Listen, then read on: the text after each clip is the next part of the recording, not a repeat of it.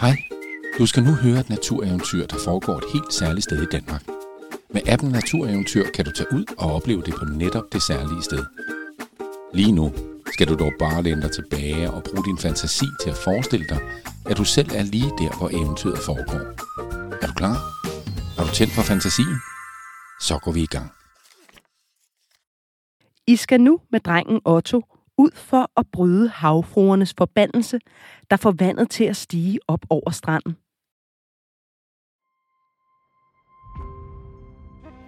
Kapitel 1. Vandet stiger.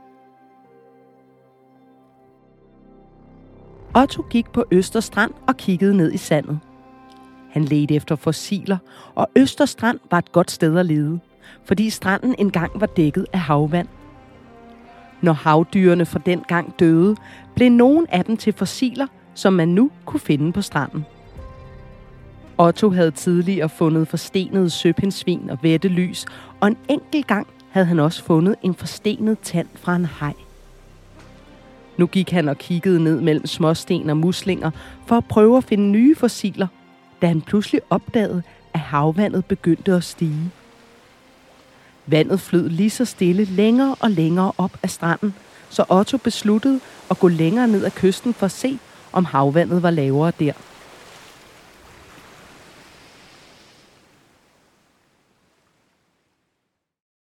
Kapitel 2. Det lille marsvin. Da Otto nåede til forhøjningen, hvor der stod en lille bænk, var vandet steget så meget, at han måtte skynde sig op af stenene. Ottos strømper var alligevel nået at blive våde. Han satte sig på den lille bænk, tog sko og strømper af og vred sine strømper for havvand. Hvis du vil, kan du også tage sko og strømper af og lege, at du vrider dine strømper. Pludselig stak en lille val hovedet op af vandet. Det var et marsvin. Den havde cirka samme størrelse som Otto. Hej marsvin, sagde Otto. Ved du, hvorfor vandet stiger? Det er havfruernes forbandelse, sagde marsvinet. De virker meget vrede, men jeg ved ikke hvorfor. Jeg må stoppe de havfruer, tænkte Otto. Ellers kan jeg aldrig mere samle fossiler på Østerstrand igen. Otto så sine sko og strømper på igen. Otto så, at vandet var ved at nærme sig toppen af de store sten, og stranden var helt oversvømmet. Så Otto gik op på den store sti og fortsatte mod roklubben.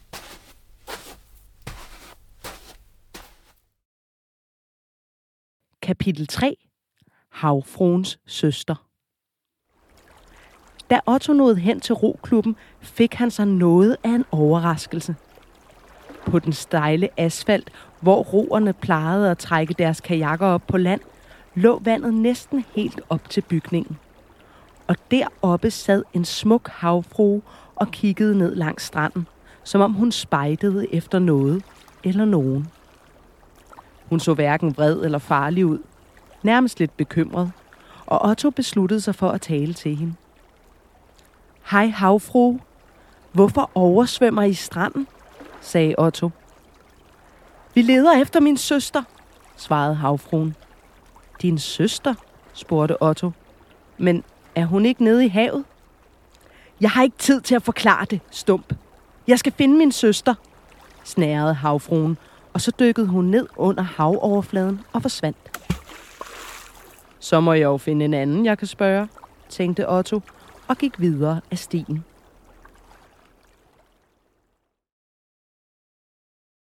Kapitel 4. Fiskehale Vandoverfladen nærmede sig den sti, som Otto gik på. Han kiggede ud over vandet og fik pludselig øje på en anden havfrue, som svømmede rundt lidt længere ude. Hallo? Havfrue, kom her ind, råbte Otto, så højt han kunne. Kan du også kalde højt på havfruen, så hun kommer ind til land? Havfruen kiggede overrasket på Otto og svømmede hen imod ham. Da hun var tæt på, spurgte Otto. Jeg har hørt, at jeres søster er forsvundet, men hvorfor leder I på land? Min søster er blevet fanget af en ond forsker, sagde havfruen fortvivlet.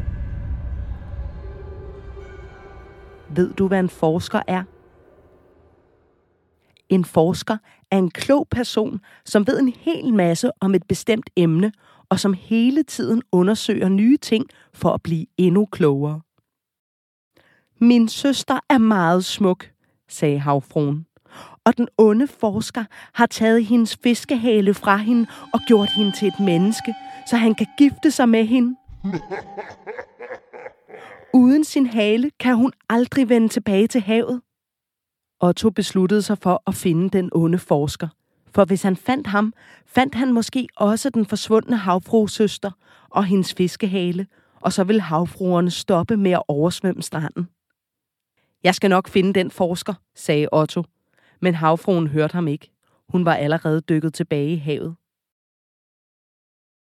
Kapitel 5. Forskeren da Otto trådte ind i formidlingscentret, mødte der ham et fantastisk syn. I store glasmontre lå fossiler på rad og række. Der var forstenede søpindsvin og krabbeboller, store og små forstenede hejtænder, vettelys, koraller, rygvivler fra hajer, brasiopoder og søliljestik. Hej Stump, kan du lide fossilerne? spurgte en stor mand med et stort skæg.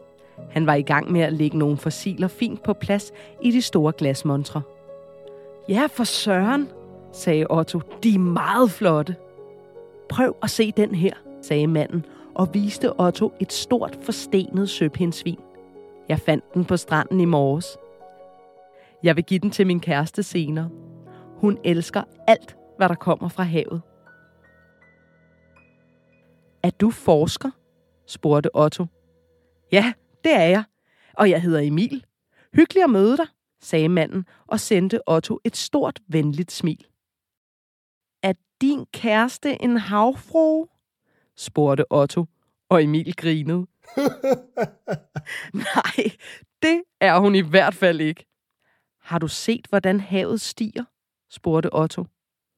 Havfruerne siger, at deres smukke søster er taget til fange af en ond forsker, som vil gifte sig med hende. Så nu vil de oversvømme det hele for at finde hende. Otto kiggede alvorligt på Emil. Hør stump, sagde Emil. Min kæreste er meget smuk, men hun er ikke nogen havfrue. Vi kan gå op og tale med hende, hvis du vil. Hun sidder altid op på toppen af volden. Hun er skrækkelig vandskræk og kommer aldrig ned i nærheden af havet af frygt for at falde i og drukne. Otto ville gerne med Emil hen og tale med hans kæreste, og sammen gik de tilbage af stien hen mod volden.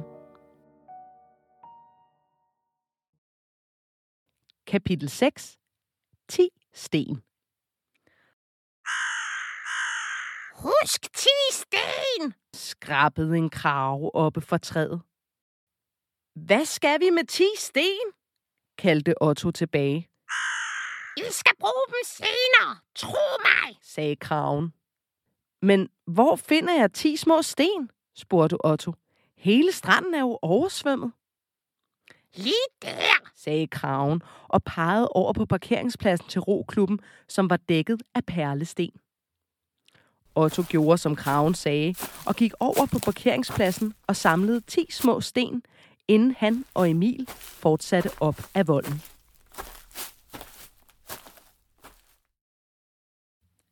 Kapitel 7. Kvinden på bænken. Da Otto og Emil nåede til toppen af volden, så de en smuk kvinde, som sad på en bænk helt ude ved kanten og stirrede ud over vandet. Se, der er hun, sagde Emil. Så langt væk fra havet som muligt. Men da Emil og Otto kom hen til kvinden på bænken, så de, at hun sad og græd. Men kæreste Amelia, hvorfor græder du? spurgte Emil og satte sig ned og tog kvinden, som hed Amelia, i hænderne. Det er mine søstre. De vil oversvømme hele verden for at finde mig, sagde Amelia og kiggede bekymret ned på havvandet, som langsomt steg op langs volden. Er du den forsvundne havfru søster, de leder efter? spurgte Otto, og Amelia nikkede. Er du en havfru? spurgte Emil forbløffet. Men det har du da aldrig fortalt. Da jeg mødte dig, min kære, smed jeg min fiskehale væk og gik på land. Jeg elsker dig så højt, og selvom jeg savner mine søstre, vil jeg være på land sammen med dig. Men det vil mine søstre ikke acceptere. De prøver at få mig tilbage i havet, men uden min fiskehale vil jeg drukne. Vi bliver nødt til at bryde havfruernes forbandelse, ellers bliver hele verden oversvømmet, sagde Emil. Se her, sagde Otto. Kraven sagde, at jeg skulle bruge de her sten. Hvad tror du, de skal bruges til? Otto viste Amelia de ti sten, og hun lyste op i et smil. Jeg tror, jeg har en idé, sagde hun. Kom med mig. Otto og Emil fulgte efter Amelia hen over voldene. Kapitel 8. Ringe i vandet. Kan du se den runde ring på jorden, der hvor der ikke vokser græs? spurgte Amelia, og Otto nikkede. Læg ni af stenene i en cirkel inde i ringen. De ni sten symboliserer mine søstre. Har du ni søstre? Udbrød Emil, noget forbløffet. Jep, ni styk, sagde hun og blinkede til ham. Hold den sidste sten i dine hænder, Otto, og hold dem så ind over cirklen, sagde Amelia. Og når du lagde hun og Emil deres hænder oven på Ottos, så de sammen dannede en cirkel. Nu skal vi sige en magisk ramse, sagde Amelia, og sagde så denne ramse. Ringe på land, ringe i vand, vi stanser havfolkets rige.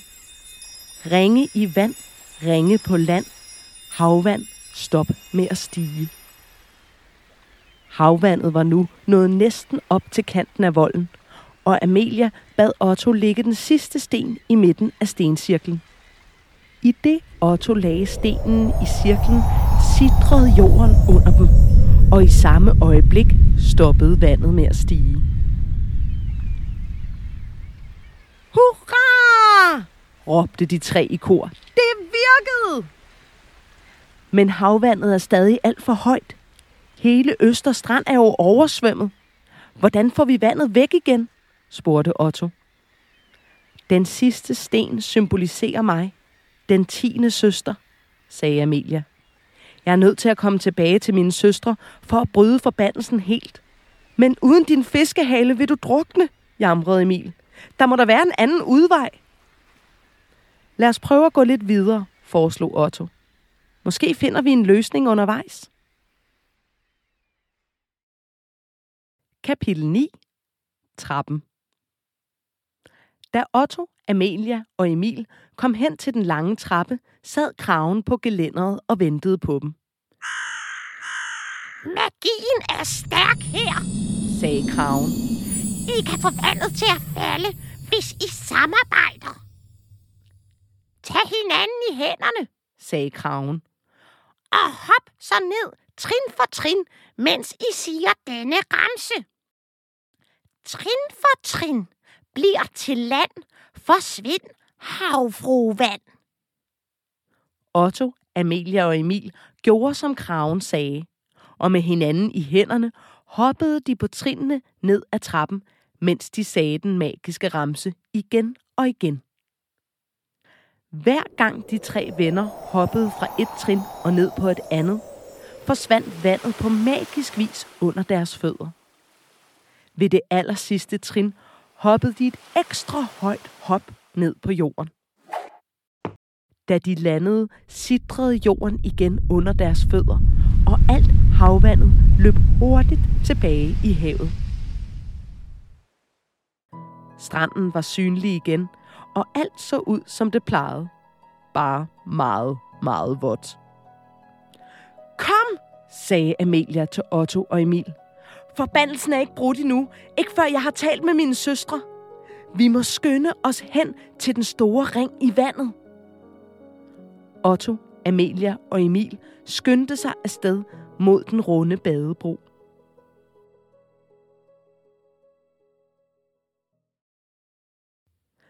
Kapitel 10. Søstrene forenes. Da Otto, Amelia og Emil ankom til den store runde badebro, sagde Amelia. Jeg skal bruge noget fra havet for at tilkalde mine søstre. Men hvad? Tag den her, sagde Emil og rakte hende det forstenede søpindsvin, han havde fundet. Et af havets smukkeste skatte, sagde Amelia og smilede til ham. Så kyssede hun søpindsvinet og kastede det ud i havet. Da søpindsvinet ramte vandoverfladen, begyndte vandet at bølge og lave skumsprejt, og op af havet kom ni smukke havfruer til syne.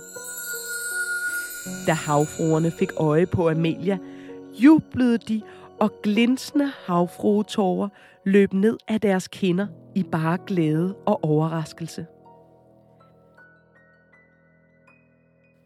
Kære søster, vi har let efter dig overalt, sagde den ene havfru. Det var den havfru, som Otto havde mødt ved roklubben. Hvor er den onde forsker, som tog dig til fange? Min forsker er ikke ond, svarede Amelia og gik hen og omfavnede Emil. Han er min kæreste. Jeg elsker ham. Tving mig ikke tilbage i havet. Vi vil aldrig tvinge dig til noget. Vi var bare bekymrede for dig, fordi vi elsker dig. Vi ønsker kun, at du er lykkelig, sagde en af de andre havfruer. Der lovede de ti søstre, at de aldrig ville skjule noget for hinanden igen. I fremtiden ville de mødes ved den runde bro mellem land og vand, når de savnede hinanden. Otto stod og kiggede på havfruerne, Amelia og Emil, da kraven landede på hans skulder. Se, Otto, sagde den. før var de alle fortvivlede og bange, men nu er de glade og frie. Det er vigtigt at tale sammen, for der kan opstå store katastrofer ud af små bitte misforståelser. De spreder sig som ringe i vandet. Forstår du? Otto tænkte lidt. Så smilede han. Jo, det var han ret sikker på, at han forstod. Har du lyst til at se søpindsvinet i glasmontren, eller trappen, hvor kraven hjælper Amelia, Otto og Emil med at bryde forbandelsen? Så få din mor eller far, din mormor eller din farfar, eller måske din yndlingsonkel eller lærer, til at tage dig med en tur til Østerstrand, som ligger i Fredericia Kommune. Her kan du også prøve at se, om du skulle være så heldig at finde et fossil på stranden. Download den gratis app Natureventyr, og lad den guide jer rundt på eventyr langs smukke ruter i den danske natur.